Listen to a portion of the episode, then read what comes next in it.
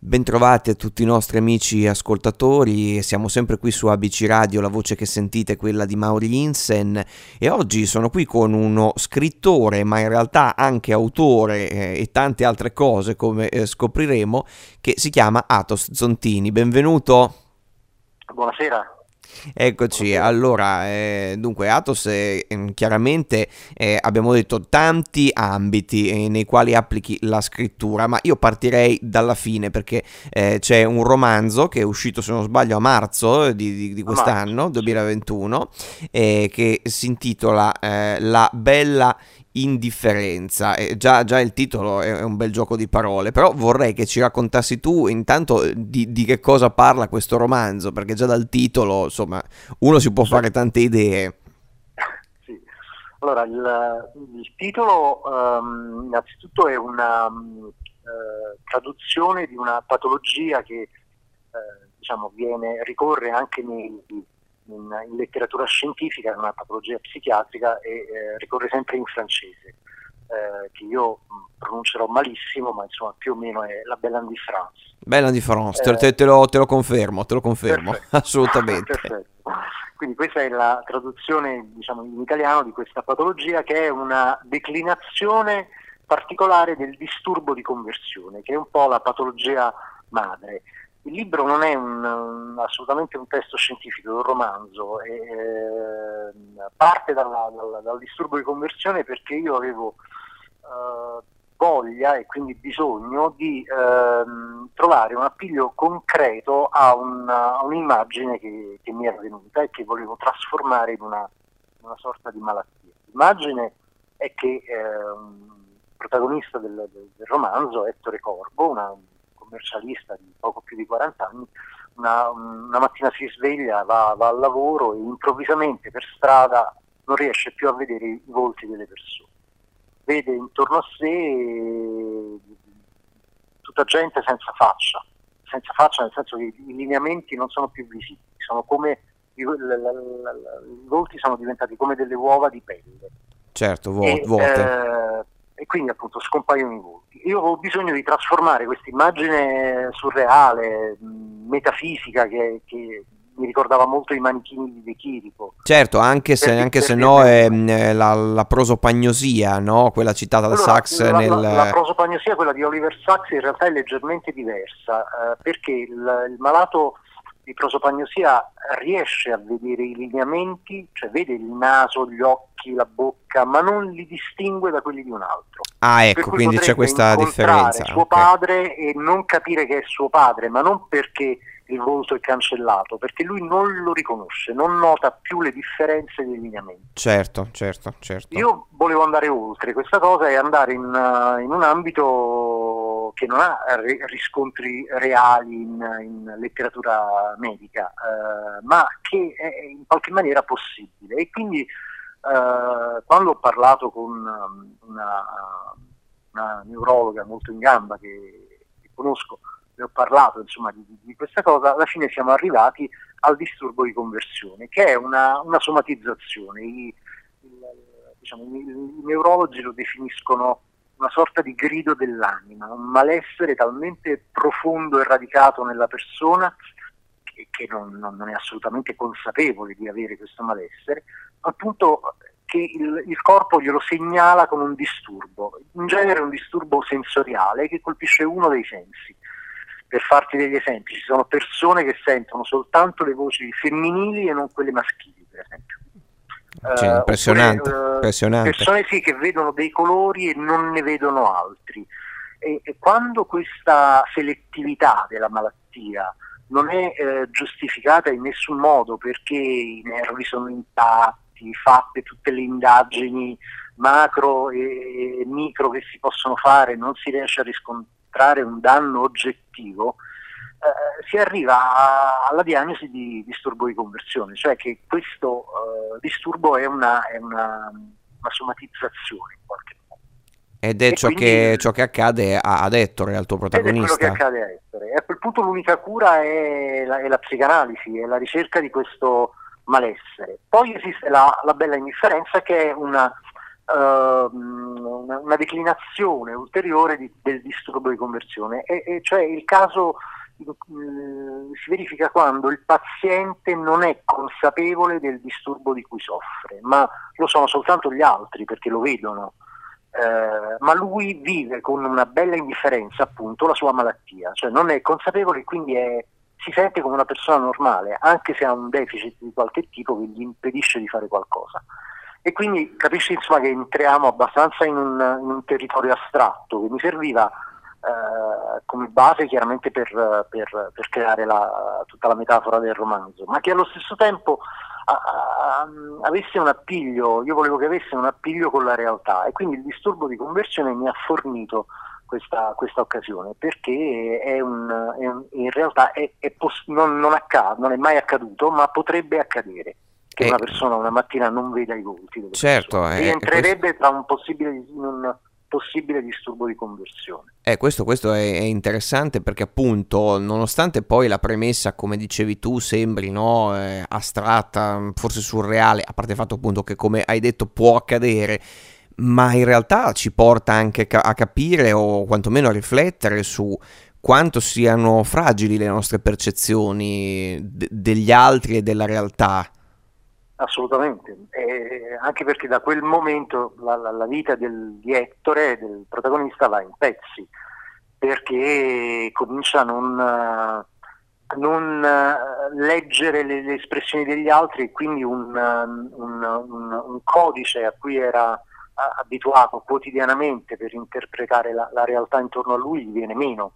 E quindi non sa se qualcuno mentre sta dicendo una cosa uh, lo guarda con uh, occhi di scherno, se ha un sorrisino di sufficienza, se ha un'espressione accigliata, quindi non sa neanche come rapportarsi agli altri e, e, e comincia a fare dei, dei danni nella, nella, propria vita.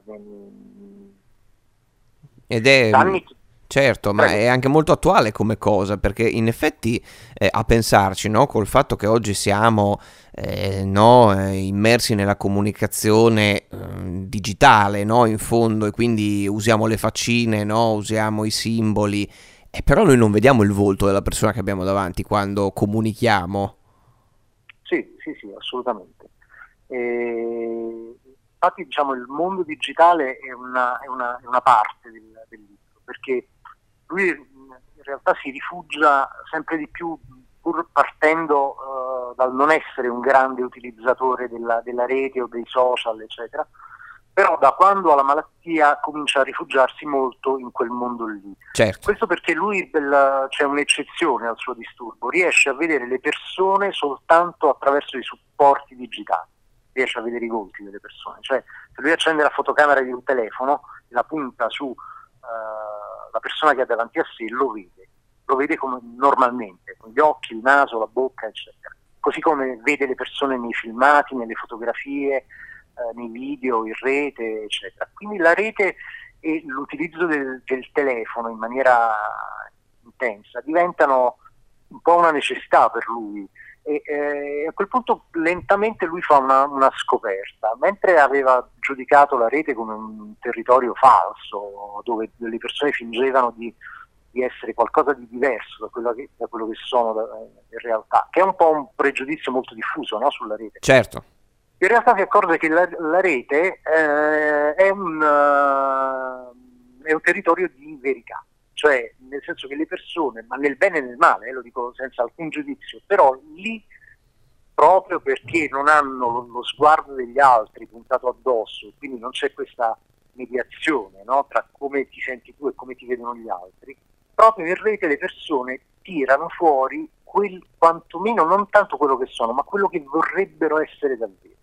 È certo. una cosa però molto vera, molto reale. Certo, paradossalmente cioè, che, è vero, certo, certo. Quello, quello che sui social fa una sfuriata, si arrabbia, eh, mentre magari a una cena lo vedi che è molto mite, espone le sue idee con uh, un po' di timidezza, cioè, probabilmente è, è, ancora più vero sui social, pur sembrando strano a chi lo conosce, sembrando diverso dal solito, perché lì dire, c'è un libero sfogo della, della, parte più profonda che è sempre costretta a mediare con, con la realtà. Vero, Poi chiaramente la, la domanda diventa diciamo, di, di, carattere filosofico, anche se in carità, eh, non, non, mi addentro in, questioni filosofiche nel libro, lascio soltanto aperta la domanda, cioè su che cos'è la realtà. Se la realtà è, certo. quello, è la mediazione tra, tra noi e gli altri o è quello che che noi abbiamo, sentiamo di essere, che abbiamo dentro, pur se inespresso. Che, un, un, po come, un po' come, se, se, potessimo scomodare Stevenson, è eh, come chiedersi chi è quello vero fra Dr. Jekyll e Mr. Hyde alla fine, no? Eh, cioè chi dei due. Certo,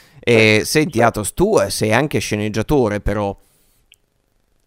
E quindi insomma la, la, parola la usi anche eh, a servizio dell'immagine, non solo della, della, del, della, carta stampata. Sì, guarda, anche se io sono diciamo, uno sceneggiatore atipico perché eh, ho sempre e solo lavorato per uh, un posto al sole. Ah.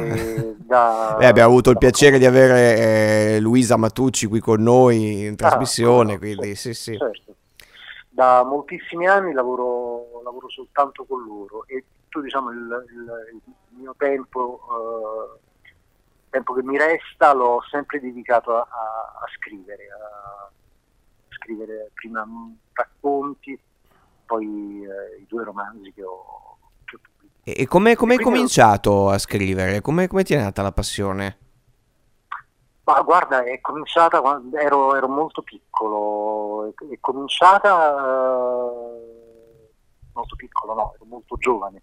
Eh, insomma, da adolescente ho iniziato a scrivere testi, testi per canzoni, poi mi accorgevo che scrivevo dei testi per delle canzoni che sarebbero dovute durare 12 minuti. Quindi, eh, insomma, certo. Eh, Pro- progressive, qualcosa, diciamo, per il progressive. Per il ah, progressive rock potevano andare bene, insomma. Esatto, e quindi ho capito che anziché, come dire, Uh, sintetizzare e quindi restringermi nei testi, dovevo semplicemente espanderli e farli diventare dei racconti. Cambiare era, mezzo, era, ecco. Era quello che stava cercando di venire fuori. Certo. anche se poi negli anni ho, con grande piacere, perché poi insomma, la musica è sempre stata una, un'altra passione molto forte. Ho sempre eh, collaborato con amici musicisti e scrivendo qualcosa per loro, molto poco, ma c'è stata qualche collaborazione, una soprattutto per esempio con Francesco Forni che è un certo. chitarrista bravissimo ma anche un, un, un bravissimo cantautore. E lui per esempio per il suo primo disco insomma, ci sono delle canzoni dove miei testi. Lì è, è, successa una cosa che non, non, capita spesso, nel senso che Francesco ha, è partito dai testi e ha uh, elaborato poi le musiche. Quindi non è ho vero, sì, scrivere sì. sulla musica, che non, è una cosa molto comune. No, anzi, è quasi più, più unica che rara, direi, insomma. Sì, sì. Certo. Però devo dire, con lui è stata un'operazione particolarmente riuscita, nel senso che quando io poi ho sentito le canzoni, sai, hai quella strana sensazione dici, ecco, se, se, se, fossi riuscito a scriverla questa canzone, musicalmente l'avrei scritta esattamente così. Ah, certo, quindi c'è certo. stato questo, questo, momento di comunione dove il mio testo era diventato suo e la musica era diventata un po' anche mia. Sì, insomma, eh, erano vostre creature in tutti i sensi. Sì, certo, sì, sì assolutamente. Certo. Bene, allora noi eh, ringraziamo tanto Atos eh, per essere stato qui eh, con noi, vi ricordiamo a tutti i nostri ascoltatori La bella indifferenza che è uscito per Bompiani eh, okay. appunto di Atos Zontini. Noi siamo Come sempre... il romanzo precedente. Sì, certo, se, se volete conoscerlo, conoscerlo più eh, diciamo da vicino, c'è anche Orfanzia che invece risale al 2016, sempre per Bompiani. E, mm, eh, noi vi ringraziamo per l'ascolto sempre su www.abcradio.it e anche il nostro numero WhatsApp 342 18 97 551. Io sono Maurinsen e Atos, grazie veramente di essere stato qui con noi. Grazie a te, grazie a te davvero.